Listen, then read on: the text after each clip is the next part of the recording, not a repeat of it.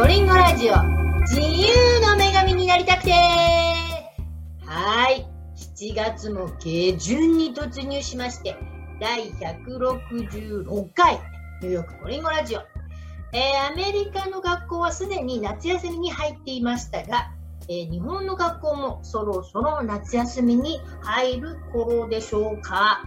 ですので、今年はコロナに見舞われ、夏休みのスケジュールも大幅に変わっているようですね。アメリカの夏休みは新学期が始まる9月までとかなり長い夏休みですが、コロナのため新学期以降もオンライン授業が続きそうです。さて、先週からこちらもオンラインレッスンを立ち上げたばかりの日本語・中国語教師リモート各先生こと各しお先生のお話を伺っております。先週は新たに立ち上げたリモート各先生についての詳細や、私のアメリカ人のパートナーと一緒に、実際にリモート各先生のレッスンを受けた体験談など、それからトライリンガルの各先生の現状や過去を伺いました。まだ聞いていない方はぜひそちらも合わせてお聞きください。今週の後編インタビューはトライリンガルの各先生、日本、台湾、アメリカの狭間での葛藤や、3カ国語習得の必須の状況、そして、現在育児中のママからワーキングマザーになるという転換などのお話について伺いました。ではどうぞ。でもみんなにすごく変な目で見られたのは、台湾人なのにどうして中国語が一言も話せないのって、その時になってすごく衝撃を受けました。自分は日本人じゃなかったんだっていう。そうか。来年生の方すごい悩みましたね。やっぱりそれ悩みました。その自分のアイデンティティみたいなものがないし、台湾人でもないし、でもアメリカ人でもないし、でも台湾人の方がパッと各先生を見ると台湾人ってわかるんですか？でも台湾人にはなんか日本人らしいとこがあるねって言われて、日本人には純日本人には見えないねって言われるんですよね。だからなるほど。あらさ、じゃあそう悩みつつ、でも若い時はちょっと悩みますよね。思春期とか、私って誰？私のルーツはみたいな、アイデンティティはみたいな。でも中国語を習い始めたの、さっき言われてた通りに最近なんですか？聞いたり理解することはできていたと思うんですけど。ですけど、こう自分で話したり読んだり書いたり読み書きっていうのはできなかったんですけど、そのやっぱ友達、学校に行って中華系の友達はたくさんいたので、試せないまま過ごすのはやばいというか、英語もできないし、で日本語も誰も話せないし、そして私も誰ともコミュニケーションが取れないってなって、もうそこでじゃあもう中国語をやるしかないなって思って中学の時に、中国語と英語両方もう同時に学んじゃえって感じですごい。でもそれ若いからできることよね。だって中国語なんて言ったらめちゃくちゃ難しいじゃないですか。やっぱちょっとバックグラウンドがあったのは助かった。確かに親がヒアリングみたいなものは結構強くだけど、発音4種類、同じ言葉4種類あるとか。いまだに私も中国語話すとき、日本語のアクセントが強く出ちゃうので。ほんと難しいですね。じゃあ中学の時に友達と話すためには中国語と英語を学ばなくてはいけないっていうんで大変でしたね。もうそんな中学ぐらいでもう3カ国語を、もう私中学の時英語なんてボケっとしてましたもんもっとちゃんとやっとけばよかったって今になって急に思いましたけど。でも大学に行って日本語教諭と中国語教諭の免許を取得されてましたよね。中国は大学院その大学院で大学になってから、はい、で大学院に行ってから最初のその修士後マスターズディグリーが日本語のじゃあもう流れ的になんとなくそう語学を教えていく風に流れていったわけですね。なんでそうなったかよくでも何でもきっかけっていうかそれは分からないんだ。なんとなくそう流れていったんですね。なんかですかね、もうこういう風に言葉にこう翻弄される運命というか。なるそうね、もうほら迷わされた英語と中国語を今は逆にそれで教える立場になっていくわけじゃないですか。でほらもう各先生今子育て中だから自分のほら経験してきたその言語の大変さとかちょっとアイデンティティの問題とかあったじゃないですか。それ娘さんにはやっぱりこう日本語も中国語も学ばせていく感じなんですかね。もう絶対にそうしておいて、でもやっぱり娘が大きくなったからもうさらに今よりもっとグローバルな時代が来てると思うので、言語しか話せないだけで多分なんでしょう通用しないようにね。なんか今よりもっとね競争が激しくなって世の中になってそういった、ね、社会を生き抜くためにはいろんな言語をそう特にニューヨークなんて英語と中国語とスペイン語を喋れたらね就職率とかねいいですもんね。じゃあ娘さんでもまあほらご主人も日本語ペラペラだしもうアメリカ人だから英語だし喋れますしね。じゃあ家庭では家では英語なんですかやっぱり。でも日本語も話しますね。なんか冗談とか言ったりするとき冗談のときは日本語なんだ。人間の話をやったときはやっぱり英語になっちゃう。どうしてもやっぱ向こうがでもほらお子さんが大きくなったら住んでるところがニューヨークだから必然的に友達とかねそういうのは英語になって英語はもう問題なくマスターしていく、日本語と中国語まあほら2人とも英語と日本語を喋れるから日本語もいけそうな感じですけど中国語も若いからね大丈夫か。僕はね私の親に来てもらっていっぱい話しかけてもらいたかったんですけどやっぱコロナの影響でうちの親はカリフォルニア州に住んでるんですけどじゃあご両親はニューヨークからカリフォルニアに移ったんですよ5年ぐらい前にじゃあもうカリフォルニアの方でリタイアをエンジョイしまくってますちょっと今カリフォルニアまたちょっとコロナのナンバーが上がってるんで心配ですけどねちょっとねますます身動きが取れなくなってしまう。じゃあなかなかそのコロナの関係もあってほら自分たちがカリフォルニアにも行けないしご両親がカリフォルニアに来るのもなかなか大変じゃないですか。ちょっと大変ですね。せっかくのチャンスもあったのに。そ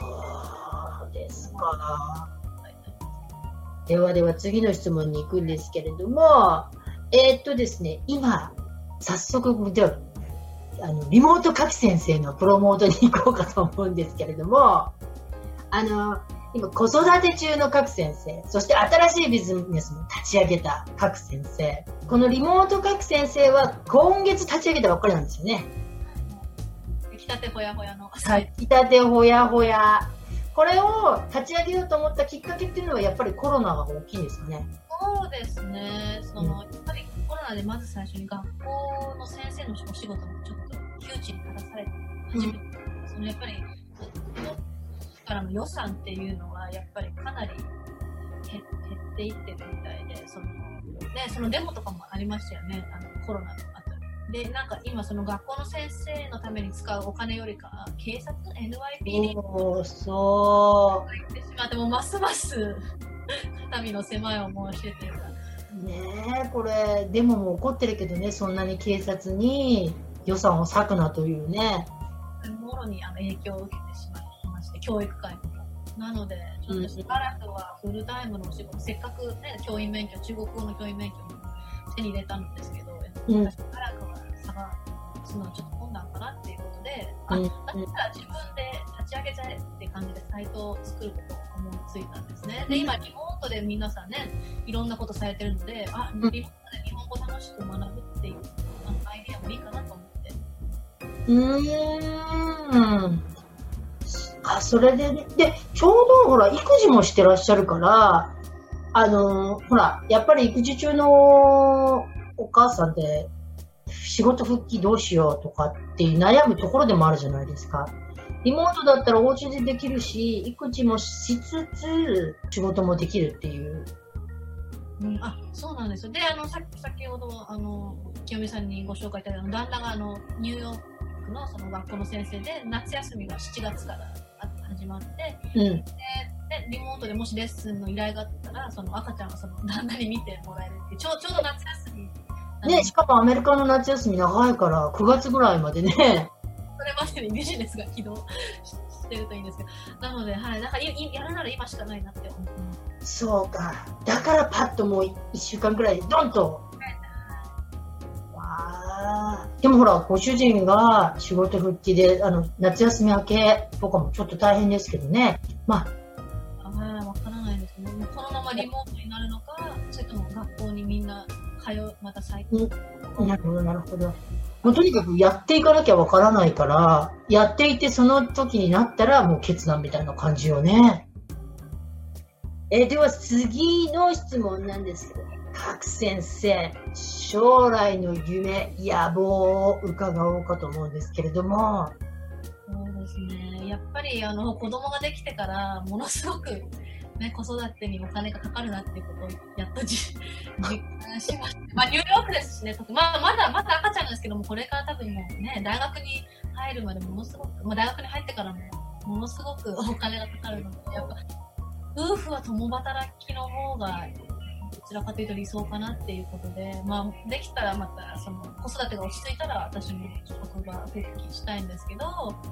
フルタイムでね、はい、それまではちょっと日本語をちょっとリモートで教えつつ、うん、そうですね、子供ができたってことも大きいんですけど、日本語教室みたいなのも作りたいなと思って、将来その公文じゃないですか。日本語教室も寺子屋みたいな感じでもうすでにそういうの作ってらっしゃる人いるかもしれない。日本語に特化したクラスってないので、多分その国語とか算数を教えてる、なんか塾みたいな感じでね。日本って多分特にニューヨークでアメリカで生まれ育った子供たちってやっぱ日本語が中途半端になる可能性が高いですね。聞くのは大丈夫だけれども、と同じです、昔のね、そう、読み書きができないとかそういう子は結構多いですよね。ちゃんとした日本語の文章が話せなかったりとかで、そういう子たちの日本語の勉強を応援する、そのサポートできるそういう教室みたいなの。あーね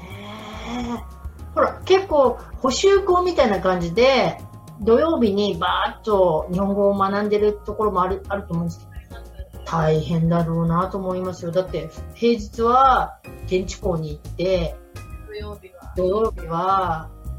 日本語補習校に行ってっていう、やめちゃう子も多いですよね。多いらしいですよね、やめちゃう子も多いらしい。現地校のね、ことが忙しくなってます。諦めてほしいんです。やっぱ日本に帰った時、その日本に遊びに行った時とか、やっぱ日本の親戚とかとね、日本語を話せたらより楽しくなると思う。そうなんです。だからジョンさんが日本語を習いたいというのは、日本に行った時にちょっとコミュニケーションが取りたいみたいな感じで言ってたんで、子供だったらもっと学ぶ力がすごい早いし、耳もいいからね。いや、じゃあそういう子を集めた日本語教室みたいなのを将来的に作れたら、コロナがもちろん収まってからね。そしたらなんかもうわー、じゃあ40過ぎのおっさんですけど、ジョンさんもそのもう来てください。言われたらもうお父さんも大歓迎、ね、一番年上になっちゃいますけどね、ジャイアンみたいなことになっちゃいますけど、じゃあこれからはそうですね、ニューヨークはコストかかりますし、夫婦共働きで、そして将来的には日本語のクラスが作れたらいいなっていう感じ。はい。ああ、いい夢じゃないですか。ではでは次はですね、ビジネス PR です。もう各先生、ここでドーンとリモート各先生のオンラインクラスを宣伝していただけたらと思います。ちなみにサイトのアドレスは？もちろんYouTube は下の欄に、ブログにはサイトももちろん載せておきますので、あれ見やすいサイトですね、意外にね。あれからちょっと手直して日本語をもうちょっと入れたい。最初日本語を受ける人のためのサイトなので、あんまり日本語をたくさん入れない方がいいかなと思ったんですけど、ちょっと後から考えたら、でそのデモレッスンの時の清美さんみたいに日本人のねカップルとか、はい、とか見た時にこう日本語で見ても分かりやすいようなサイトにしたいなと思って、日本語も結構追加した。あと日本語があった方がアメリカ人はテンションが上がりますよね。ああ、そう、他の友達からそういう指摘があって、いやそう多分日本語読めなくても日本語がサイトにあるだけで、そうです。あ、それはいいこと聞きました。やっぱそうなりますね。そうだと思います。ほら、日本人で英語が読めなくても英語があるとかっこいいみたいな感じで、アメリカ人日本語を理解してないけれども日本語で書かれているとやってたなみたいな。で、あと日本の写真とかも入れて日本の文化を感じられるしね、写真。そう浴衣の写真とか良かったですね。うん。10年ぐらい前の写真でなんなり詐欺だって言われてた。10年前の写真で申し訳ございません。ぜひその写真を見てもらうためにオンラインチェックしてみてもらって、ぜひぜひやっていただければ。で、じゃあオフィシャルにスタートはもうスタートも、もういつでも依頼があればっていう感じですよね。まだちょっとそんなに宣伝してないので、これから宣伝をどんどんこれから宣伝していかないとですね。もうリモート各先生、なかなかいい名前でしたよ。これ忘れられないですから。嬉しい。ちょっとキャッチーな、すごいキャッチーでしたよ。そうですね、どうしようかなっていろいろ考えたんですよね。忍者先生とかでもすでに忍者先生とかやりすぎかなっていう、ちょっとやりすぎだなみたいな。アメリカ人には食らいつきがいいですけどね、日本人のパートナーがいたらちょっと各先生忍者使っちゃったらやりすぎだなみたいな。ちょっと自分の名前をもう使っちゃいました。でもなかなか良かったです。でレッスンも本当に良かったので、私のレビューも書きますので、ぜひ皆さん見ていただけたらと思うんですけれどもね。結構いろんなコースがありましたもんね、本当に。入門からアドバンスまであったし、もちろんプライベートレッスンもあるし、でもなかなかこういうカップルで受けるクラスっていうのはなかったので、これも本当にいいアイデアですね。カップル、ファミリーで受けるっていうのはね。何から何まで私が教材を自ら開発してこう用意するので、教材も良かったです。すごいでもそのカップルにいろんなカップルのあれに合わせて教材出されてると思うんですけど、良かったですよ本当に。ぜひ皆さんでぜひパートナーが中国語、日本語を学びたい人はぜひぜひリモート学先生の方にご連絡ください。ではですね、最後の質問になるんですけれども、このラジオを聞いているリスナーの皆様に一言何かメッセージがあればいただけたらなと思います。はい。で、私のメッセージは多分今までの方とちょっと違う感じのいいですね。あと実は私は今まで清美さんのこのコリンゴラジオのリスナーの一人でした。もちろん今もそうなんですけど、はい。で、多分今回このリモート各先生を立ち上げた理由の一つに、やっぱり清美さんのこのコリンゴラジオを今まで聞いていて、結構いろいろ自分で今まで全然違ったことしてた人が、なんか自分で新しいビジネスを立ち上げて、こう新しいことに挑戦してた感じの方とかのインタビューとかあったと思うんですけど、多分そういう方のインタビューを私も聞いてるうちに、知らず知らずのうちに私でもできるんじゃないかっていう風になんか後押しされた感じがするんですね。なので、まずそのお礼を清美さんにリスナーを代表して、勝手に代表して、はい、お礼をお伝えしたいのと、で、今回、本当に清美さんとのご縁があって、こういう風にラジオ出演させていただくことになって、でまあそのまあ、メッセージのそう特に私のように今コロナの中で子育て頑張っていらっしゃるお母様方に向けてなんですけど、そのやっぱりその子育てって、ね、大変だと思うんですけど、そのコロナでさらに今まで以上に大変だったと思うんですけど、でもその中でもなんでしょうね、今回私がこのように立ち上げた感じもまだその何も始まってないんですけど、そのこれからちょっと自分の力でこう立ち上げたビジネスをその強みにして、その子育てだけしてるお母さん、でももちろんそれだけでもすごく立派で、すごい尊敬に値するんですけど、それプラスこれからの時代はこういうふうにネットを利用して自分の力で何かをこう、なんでしょうね、作り出していける時代に いると思うので、結構最初の一歩を踏み出すのは怖いと思うんですけど、私もまだほんと踏み出したばっかで、これから先どうなるか全くわからないんですけど、ちょっとそうなんでしょうね、そう聞いてらっしゃる方で、私もこういうなんかオンラインビジネスみたいなのを始めてみようかなって考えてらっしゃる人がいらっしゃったら、その、子育てをしながらでもこういうことできる可能性は多分十分にあると思うので、ワーキングママとして頑張っていけたらなっていうふうに思ってます。いいね。頑張ってもらえて、それはありがたいメッセージ。そうですよね。なんかついついこんな時代だから家にこもることが多くて、でも確かにこんな時代だから何かほらやっぱビジネスしていかなきゃいけないしね。私もまさか自分でサイトを立ち上げるとは思ってなかった。もう子育てで毎日クタクタで精一杯で、でもちょっとふとした瞬間にちょっと子育てでこのままずっとね、もう終わったわけじゃないけど、しばらくは何もできない状態が続くと、私はメンタル的にどうなっちゃうんだろうってちょっと心配しだしてしまって、やっぱりなんか子育て以外のことをする時間を作らない、これ自分にこうね、自分の時間をね、自分にフォーカスできる。もうどうしても子育てだけにフォーカスして、子供もちろんそれもいいことなんですけど、で子供はやっぱいつかね巣立ってしまうしですね。3、4歳からもう学校とかにね行き始めるので、こっちだとプリスクールとか、その時にもう何も残ってなかったらやっぱりちょっとね、なんでしょう。その時になって後悔っていうかでどうしようって慌てたら遅いかなと思うので、今のうちからできることからコツコツこうやっていけたら。そうですよね。でほらできるかなできないかなっていうんだったらやってみて、ね、できなかったらそれでいいわけだし、できなかったなっていいわけだし、オンラインビジネスのいいところで、その、ね、別に自分でなんかこう場所とかを、ね、確保して家賃を払ったり、そうサイトだけ作って、その年会費だけ払えば、あとはもう山さんなりのとあれなんですけど、もうあとはちょっとどうなるかなって感じで、こう気楽に構えて。そうですよね。